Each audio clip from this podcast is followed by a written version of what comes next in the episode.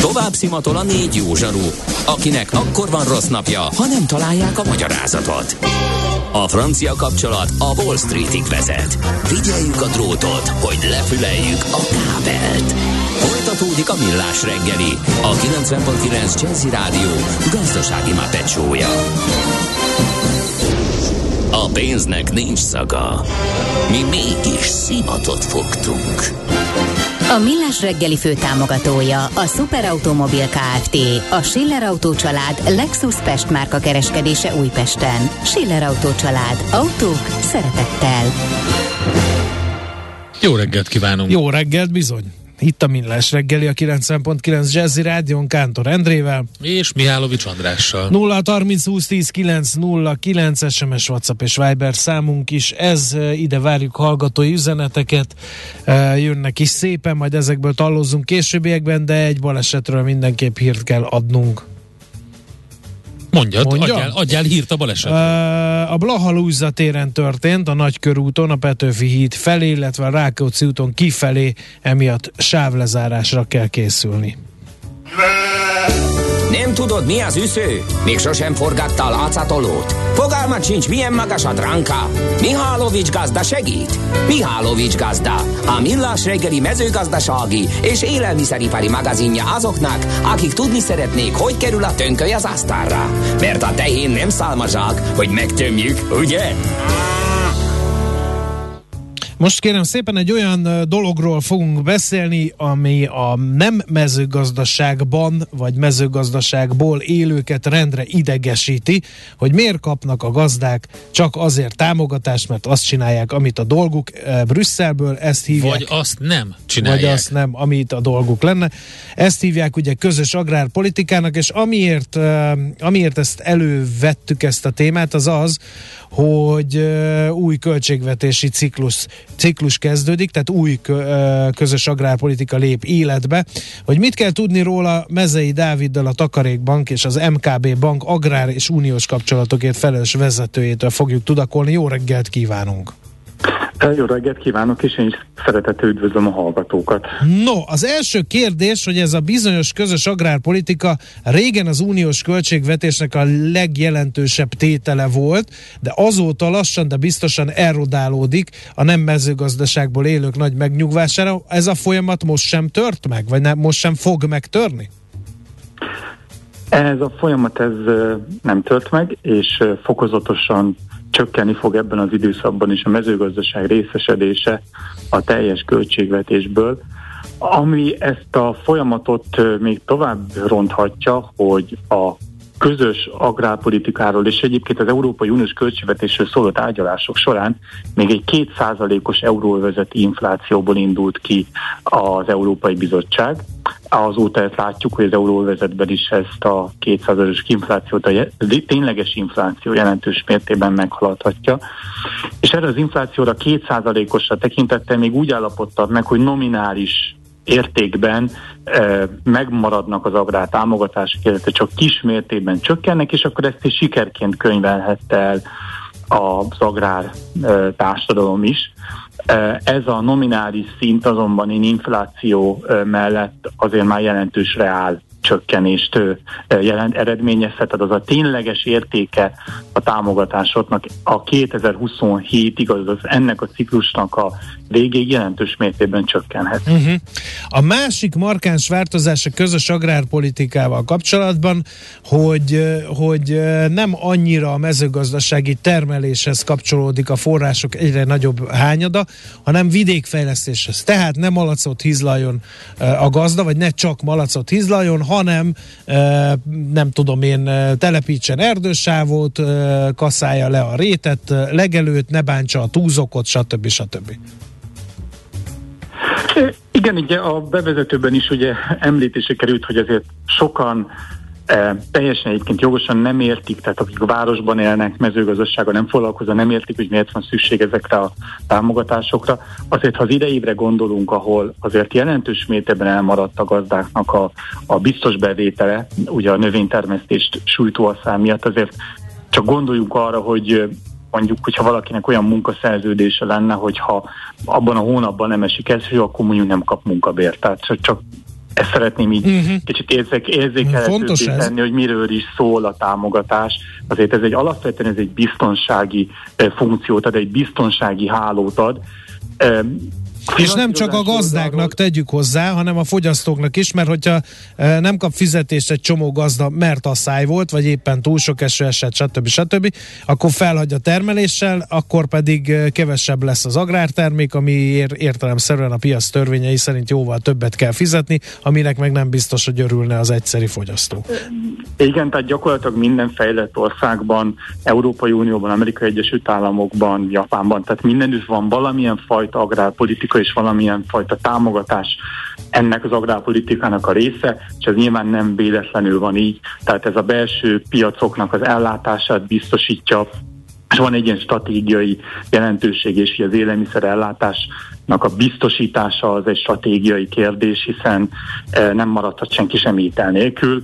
Arról nem is beszél, hogy a világon egyre több, egyre nagyobb a népesség, egyre inkább szükség van eh, mezőgazdasági termékekre. De visszakanyarodva az eredeti kérdésre, igen, valóban azért a, az Európai Unióban megfigyeltő már régóta egy olyan e, törekvés, hogy ezeket a, a támogatásokat egyre inkább környezetvédelemhez és fenntarthatósági követelmények a teljesítéséhez kössük, és alapvetően ezzel nincs is semmi baj, hiszen látjuk a klímaváltozásnak a negatív következ, következményeit, hatásait, sőt, pont a mezőgazdasági termelők, akik először szembesülnek ezzel, hiszen ők nincsenek védve, ők közvetlenül ki vannak szolgáltatva az időjárás kényének kedvének, ismét csak ennek az évnek a rendkívül kedvezőtlen időjárását tudnám említeni, amit azért nagy részt a klímaváltozásnak tudunk be.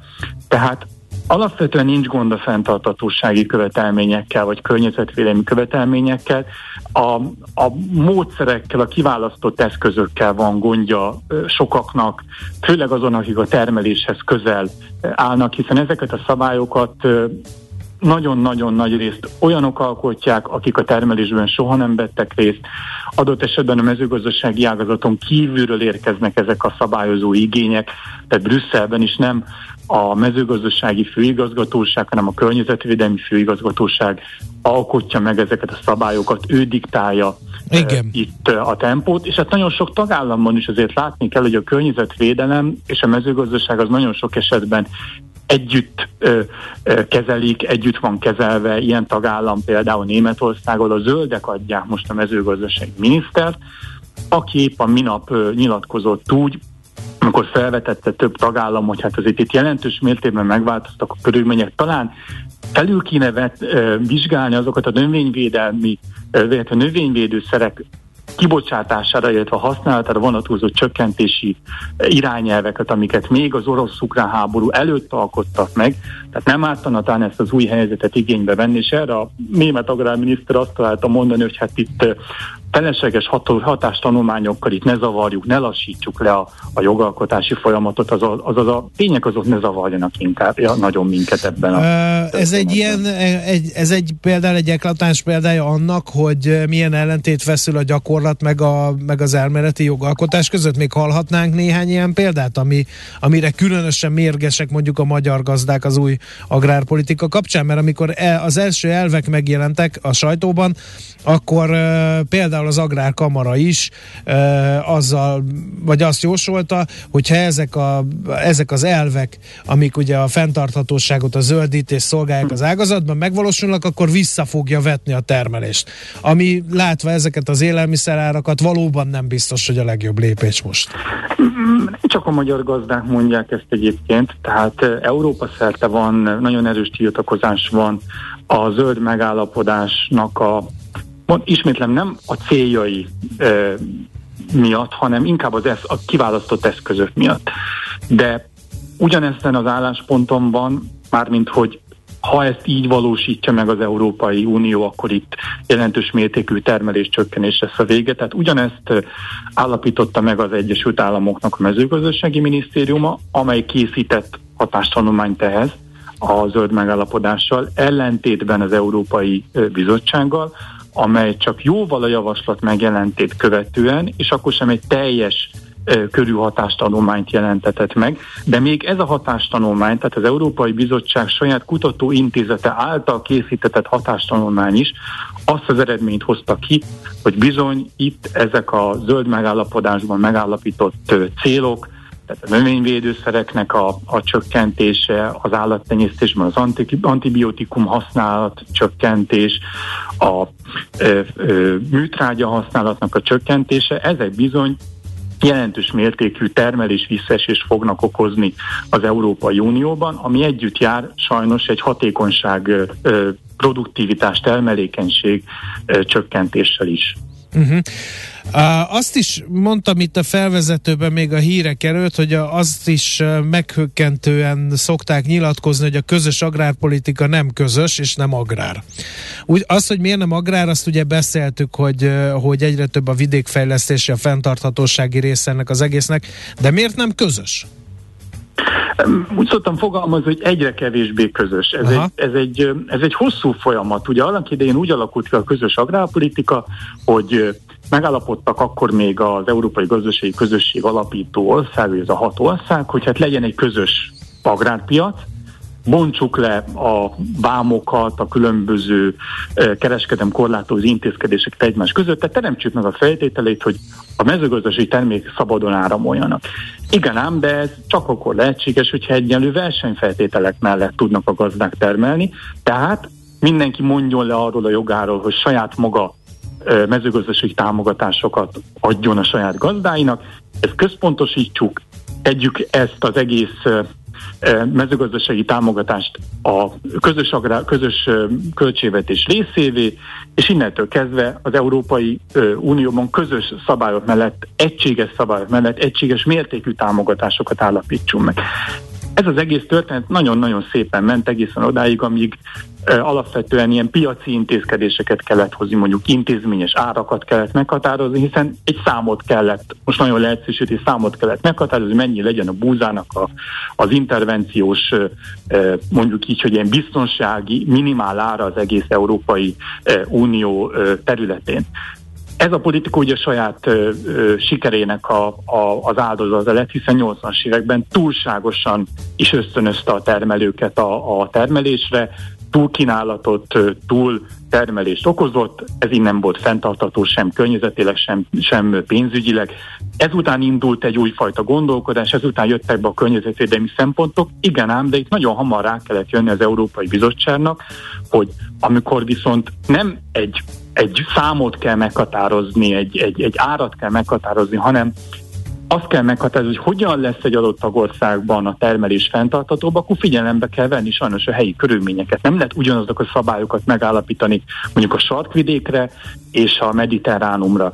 És innentől kezdve elindultak részben ebből a teljesen okszerű és józan megfontolásból is azok a törekvések, azok a szabályok, amelyek fokozatosan nemzeti hatáskörbe adtak egyre több és több szabályozási kérdést, tehát elindult a közös agrárpolitikának a feltöredezése, e, és a gyakorlatilag már arról beszéltünk, hogy a támogatási rendszer no, a nagy részt még uniós forráson alapszik, de már ö, 27 külön közös agrárpolitika létezik az Európai Unióban. De ez nem Ebben feltétlenül baj, nem? Hiszen mondjuk egy ország tudja, hogy éppen hol van baj, oda tud segítséget küldeni. Például, és ugye nem bürokratikusan megy ez, mert mondok egy példát erre, hogy például volt az, hogy idén ugye a, a Tiszán túli gazdák nem tudtak tömegtakarmányt termelni, mert nem volt jó az időjárás. Dunántúról kellett hozni irdatlan szállítási költségekkel, hiszen látjuk, hogy az üzemanyagárak hogy alakul alakulnak, meg a terményárak hogy alakultak, és ehhez adott a Magyarország szállítási támogatást. Ez tök jó. Gyorsan jött, talán segített is, biztos vagyok benne, hogy segített is, de ha ugyanezt a kört le kell futni Brüsszelbe, hogy oda telefonálni, hogy mi szeretnénk egy ilyet, mire ők megrágják, mire minden kérdésükre válaszolunk, mire beleegyeznek, mire kifizetjük, az lehet, hogy már késő sokaknak. Tehát ennek gondom vannak azért előnyei is ennek a felpuhuló rendszernek, de hátrányai is ezek szerint? Valóban vannak előnyei, vannak hátrányai. Most teljesen semlegesen, hogy ha, ha nézzük ezt a történetet, akkor ez hosszú távon, nyilván nem a következő ciklusban, hát csak az azt követő ciklusban, de szépen lassan oda vezet, hogy az Európai Uniós agrárpolitika kiüresedik, megszűnhet, és megszűnhetnek a, a, a közös agrárpolitiká alapuló támogatások, de ez ismétlem, ez nem most fog bekövetkezni, tehát inkább uh-huh. ez mhm. egy elvi probléma, ezt, ezt szerintem ezzel nem is érdemes most itt ebben a pillanatban foglalkozni, hiszen rengeteg más gondunk, problémánk van. Azt minden esetben látni kell, hogy az 2023. január 1-től induló új rendszernek a talán legfontosabb eleme, a legnagyobb változás a területalapú kifizetéseknek a környezetvédelmi komponensét, részét illeti, és ez pont ezt a folyamatot illusztrálja, hiszen mi korábban a zöldítés egységes szabályok alapján az Európai Unió összes tagállamában ugyanazon szabályok alapján kellett végrehajtani egységes, hát nem, ugyanaz, tehát az adott tagállamban egységes összeggel, most azt látjuk, hogy 2023. január 1-től minden tagállam egy adott menüből mondjuk úgy egy étlapról választhatott, és ott meg határozhatta, hogy ő mely főételeket, mely előételeket választja ki, vagy teszi lehetővé a, a gazdák számára. Természetesen ezt még le kell egyeztetni Brüsszellel, tehát uh-huh. az mhm. Európai Bizottság rábólintotta tagállam által kiválasztott elemekre vagy listára, de azt látjuk, hogy a, például a zöldítés ez az új ö, formában, az agrárökológiai, úgynevezett agrárökológiai programokkal már teljes mértékben nemzeti hatáskörbe kerül. Tehát itt is egy apró, de nagyon fontos lépcső ö, tettünk meg annak érdekében, hogy uh-huh. a központi szabályozás felől a nemzeti szabályozás felé. Oké, okay, az utolsó kérdés. Összességében véve így a big picture-t ha tekintjük. Ez a közös agrárpolitika 2023 és 2027 között jó a magyar gazdálkodóknak, vagy le kell nyelniük eh, kisebb-nagyobb békákat? Minden támogatás eh, jó, minden támogatásnak örülhet, nem csak egy gazdálkodó, bárki, bármely más vállalkozó, bármely más állampolgár, tehát a, a támogatásokat, azokat érdemes azért mindig ebből az emzőn szemüvegen keresztül nézni. Mindig kérdés persze, hogy mennyire hatékonyan tudjuk ezeket felhasználni, eh, mennyire lesznek ezek a támogatások, mennyire vannak köszönő viszonyban a való élettel is. Azt kell mondjam, hogy az agrárökológiai programban bízom abban, hogy a végül majd az Európai Bizottság által jóvágyott intézkedések is például jóval életszerűbbek lesznek, mint az előző zöldítésben központilag meghatározott, meglehetősen rugalmatlan e, szabályok, amelynek egy része viszont, és itt a rossz hír, hogy beépült most már az alapkövetelmények közé, tehát azért mindig látni kell, hogy itt sosem ad az Európai Bizottság, az Európai Unió semmit sem e, ingyen, tehát e, hiába szűnt meg a korábbi zöldítés abban a formájában, ezek a e, kötelezettségek ezen nagy rész most visszaköszönnek most már a, az alapkövetelmények e, teljesítésében, de azért vidékfejlesztési programról, az ottani támogatásokról is el lehet mondani azt, hogy itt is a tagállam nagy részt maga tud dönteni arra, hogy mire használja föl ezeket a, a forrásokat, ezeket a pénzeket, és például itt a beruházások területén azt látjuk, hogy bizony megújuló energiaforrásokra, illetve bármilyen olyan beruházás, ami az energia intenzivitását, az energia felhasználását csökkenti hosszú távon egy adott gazdaságnak, arra most égető szükség van. Ezek a beruházások, ezek rapid módon sokkal gyorsabban fognak most megtérülni ilyen árviszonyok mellett, másrészt meg végsősorban a környezetvédelemnek, a fenntartatóságnak is jót tesznek, tehát mindenki örülhet, ha ezek a beruházások ezek meg tudnak valósulni, akár támogatással, akár támogatás nélkül. Jó, nagyon szépen köszönjük az összefoglalót, egy bonyolult témát közelítettünk, meg próbáltuk közérthetővé tenni bárki számára, és ebben elévülhetetlen érdemeid voltak. Köszönjük még egyszer! Köszönöm mindenkinek, Minden jót. napot kívánok, minden jót! Mezei Dáviddal a Takarékbank és az MKB Bank agrár és uniós kapcsolatokért felelős vezetőjével beszélgettünk a 2023 és 2027 közötti közös agrárpolitikáról, az, hogy mi jár és mi jut a magyar gazdáknak. Mihálovics gazda most felpattant egy kultivátorra, utána néz a kocaforgónak, de a jövő héten megint segít tapintással meghatározni, hány mikron a gyapjú. Hoci a pipát meg a bőrcsizmát. Most már aztán gazdálkodjunk a rézangyalat. Következzen egy zene a Millás reggeli saját válogatásából. Mindenkinek, aki szereti. Tőzsdei és pénzügyi hírek a 90.9 jazz az Equilor befektetési ZRT szakértőjétől. Equilor, az év befektetési szolgáltatója. Török Lajos vezető elemző a vonalban, szervusz, jó reggelt! Jó reggelt, köszöntöm a hallgatókat. Feldobunk egy pénzt, és majd te mondod meg, hogy fej vagy írás, devizapiac vagy tőzsde, melyikkel szeretnél kezdeni? Szerintem kezdjük a devizapiacot. Igen, és hát én jó hírekről látom. tudok beszámolni, legalább kezdjük a jobb dolgokkal. Ugye itt egy forint erőt láthatunk, persze azért az ember meghallja, hogy mit jelent a forint erő, nem biztos, hogy nagyon boldog lesz. Mit akarsz? 4.30 alá ment a dollár.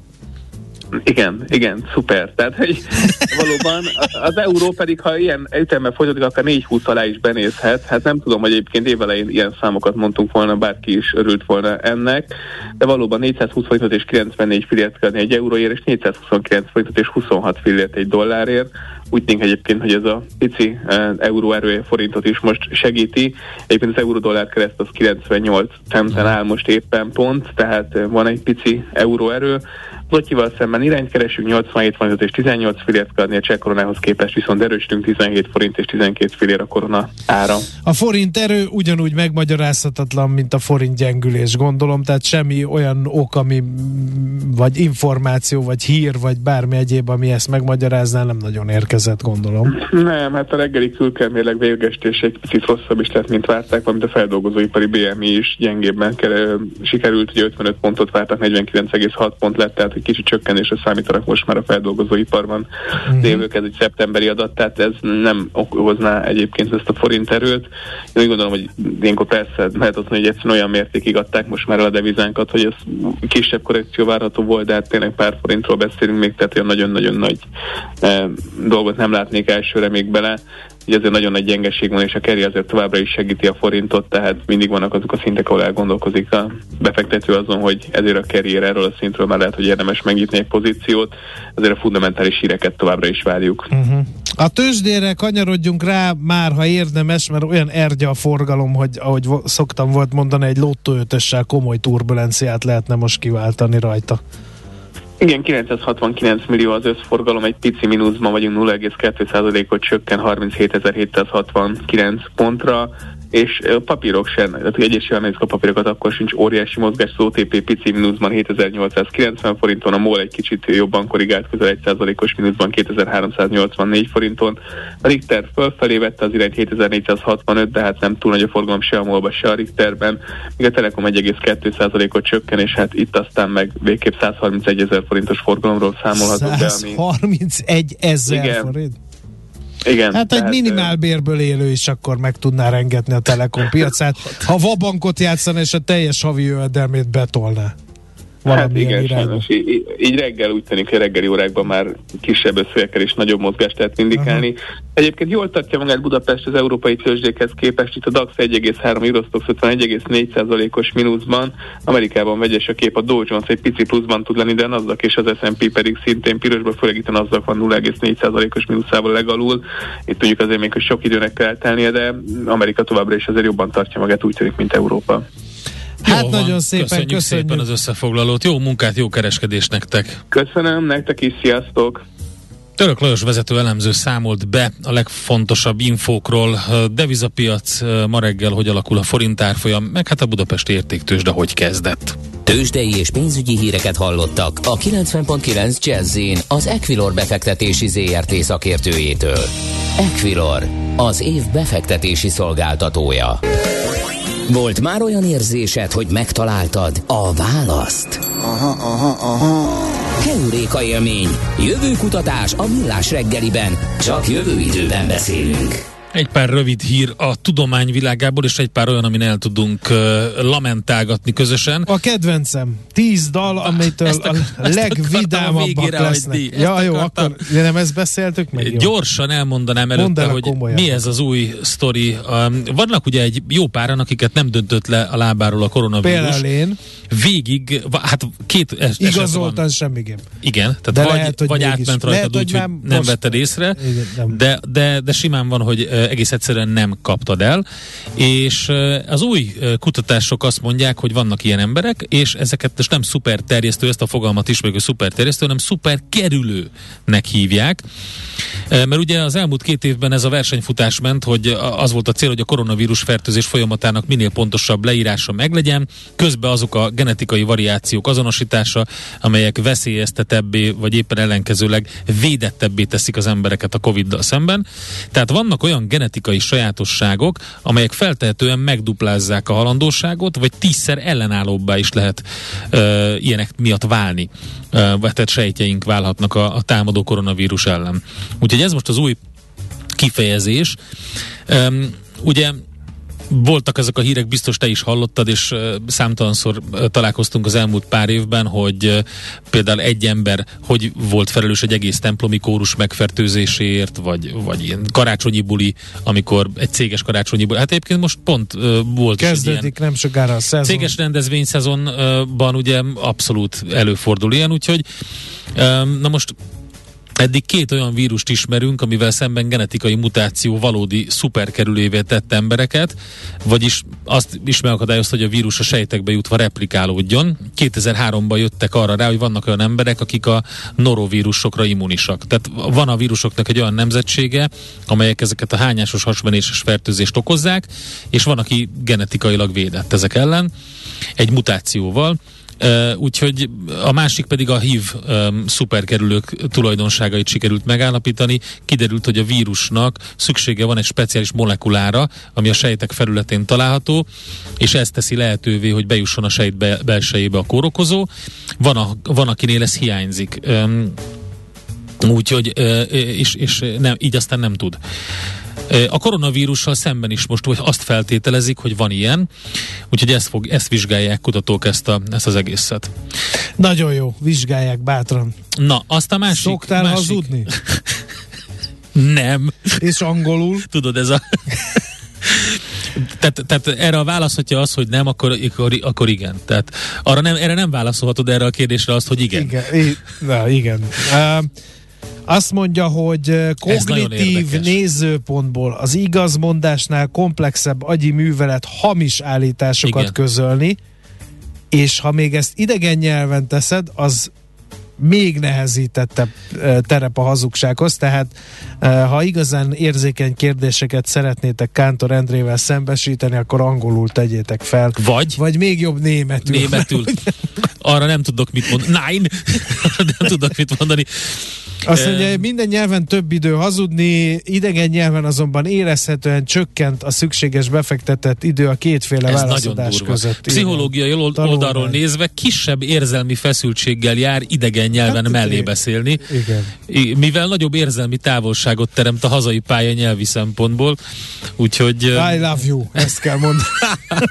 Nem, de tényleg, ez egy, ez egy nagyon érdekes. Igen. Na jó, mondjad azt a kutatást, az nagyon jó. Engem az érdekelt a legjobban, hogy... Ettől a tíz daltól lesznek a legvidámabbak az emberek a Igen. tudományi jelen állása szerint. Tudomány, meg. még egyszer, tudomány jelenleg jelentése szerint és kérem szépen nem brit tudósok állapították meg, hanem holland idegtudós. Jacob, hogy kell ejteni? Holgi? Ha hollandul ejtem? Nem tudom ezt, ezt hogy kell ejteni. Úgy írják, hogy Joli. Uh-huh.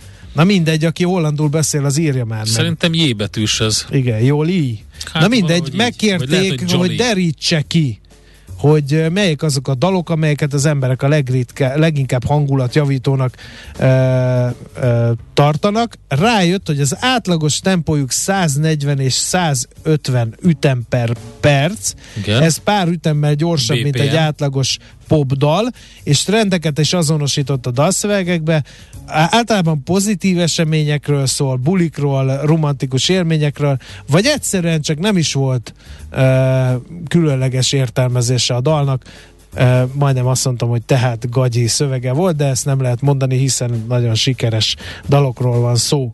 No, hát, uh, és akkor jöjjön az a tíz dal, amit a holland agykutató szerint mindenképpen hangulatjavító. A tizedik helyen én egy kicsit lemaradónak érzem. Miért? A Walking on Sunshine Catherine and the Waves című Óriási nótát, sláger. ha szabad ezt mondanom. Ez, Szerintem ez nóta tényleg. nem tizedik. Szerintem, Hát miért? hát legalább harmadik. Dehogy is, tizedik. Aztán a kilencedik helyen I Will Survive Gloria Gaynortól. Ez, ez meg tú, csupa pozitív töltető üzenete Abszolút. van. és akkor Aztán a nyolcadik a Bon Jovi, ott voltam a koncerten, emberkísérlet volt ezek szerint. Lenyomták a Living on a Bon? Prayer, Living on a Prayer, és persze. attól már egyből nyugodtabb is lettem, vagy mi lettem? Derül Na mondjad, hetedik Cindy Lauper Girls Just Wanna Have Fun. Uh, Andi is beletemetkezett, Ugye? mindjárt Ugye? beleszól. Hatodik, I'm a Believer. a Monkeys kiváló slágere. Mindig föl. Léces pörges lejjebb. Lejjebb Itt pörgetem. van, kérem ötödik. szépen, én ezt vártam. Én ezt, ezt- gondoltam, ez hogy az ben- élre. Nekem ez. A legtöbb sportoló biztos, hogy Nem ezt csak a hallgatja. sportoló, csak De. így egyszerűen. En- Survivor, Eye of the Tiger természetesen. Hát, Hát enélkül, ez a top, nem? erre, csak erre lehet futni. Igen. Közben ilyen box mozdulatokat végzel. Itt van Schmidt Andi, ő erre fut. Áruljátok el, arra értem már csak be, hogy mondjátok a listát, de mi ez, mi ez? A hangulatjavító dalok. Kérlek szépen, Ja. egy kutatás azt állapította meg, hogy a, a, ettől a tíz daltól lesznek a legvidámabbak az emberek. Egy, egy hosszú, hosszú vizsgálódási folyamat Aha. és különböző... Már a negyedik Na, igen? tartunk, Uptown Girl. Tényleg, a Joel. Billy Joel-tól. Hát ez érdekes. Ez lehet, Nekem hogy... ez hátrébb kerül. Ugye ez a negyedik nemzetközi, főleg, főleg Hollandiában és az Egyesült Királyságban végzett kutatás, tehát ugye ez kimarad a, a, a, a magyar közeg belőle, de az Uptown Girl szerintem az, az nem volt akkora nagy sláger itthon. szerintem az Uptown Funk, le, funk Nem, lesz. nem. A Billy Joel egyébként egy tényleg egy nagyon vidám dal. Na, aztán És jön, akkor a doppergés a Doppergés. dobogóról. Harmadik, Várjál, van nekünk ilyen, hogy doppergés, csak be kell adnom, ezt mindig elfelejtem. Tudok doppergést csinálni. harmadik, Én is. Ja nem, nem. nem, ad, nem adtam be. Itt a Ez dobverőm van. a nem tudom, nem tudom beadni, várjál, mindjárt beadom a doppergést. Tehát ilyen, Most akkor így, mert mondom, sosem fogjuk borzasztó. megtudni. Nem tudom, hogy egyszerűen nem nem, tudja, tudom beadni mindegy. a doppergést.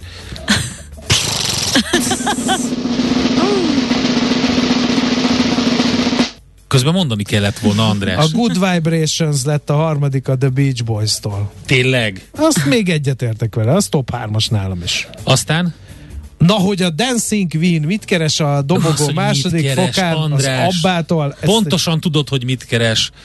Hát, Fog, de, fogadjuk. de ezzel Nem, én nem, nem, nem értesz nem. egyet. Hát az olyan nye, nye, nye, nye, nye, az Annak van egy nem. nagyon jó feldolgozása, én azt imádom. Igen. Igen. És mi lett az első, a legjobb, hogyha valakinek rossz kedve van, elég betenni a Queen, Queen, Don't tudtam, Stop hogy Queen Now, lesz. Tudtam. és már minden stop me megoldott. now. Igen. Ezt se érzem itt a legjobb. Én, én Queen tettem volna én is. Miért nem? Dehogy nem. Nem. Abszolút don't. A don't stop me now Én szerintem Queenre gondoltam, vagy Jackóra? Jacko hangulatjavító? Simán. Hát annyira rossz konnotációk vannak, hogy azt, azt én nem Miért A, gondolom. a thriller szerintem az nekem nem tudom, vagy nem? Hát ízlések és pofonok, holland idegtudósok szerint a Don't Stop Me Now a, a legjobb hangulatjavító, és az Abbának a második, a Dancing Queen. Így indítjuk újjára a GDP termelő, szorgosan menetelő magyarokat. Tessék!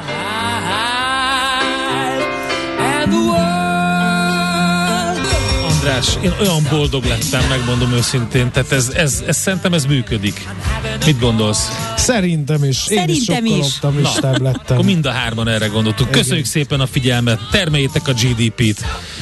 Erre a 140-150-es ütemre kell termelni a GDP-t, és akkor belátható közelségbe kerül Ausztria már ma. De ez rajtatok múlik. Holnap reggel 6.30-kor lesz millás reggeli megint csak, úgyhogy érdemes akkor is velünk tartani, addig pedig a Don't Stop Me Now azt arról énekel Ember legyen a egyébként Freddy talpán, is, aki hogy Mihálovics Andrásot megállítja. így, például az arénában. Na Köszönjük a sziasztok! figyelmet, sziasztok!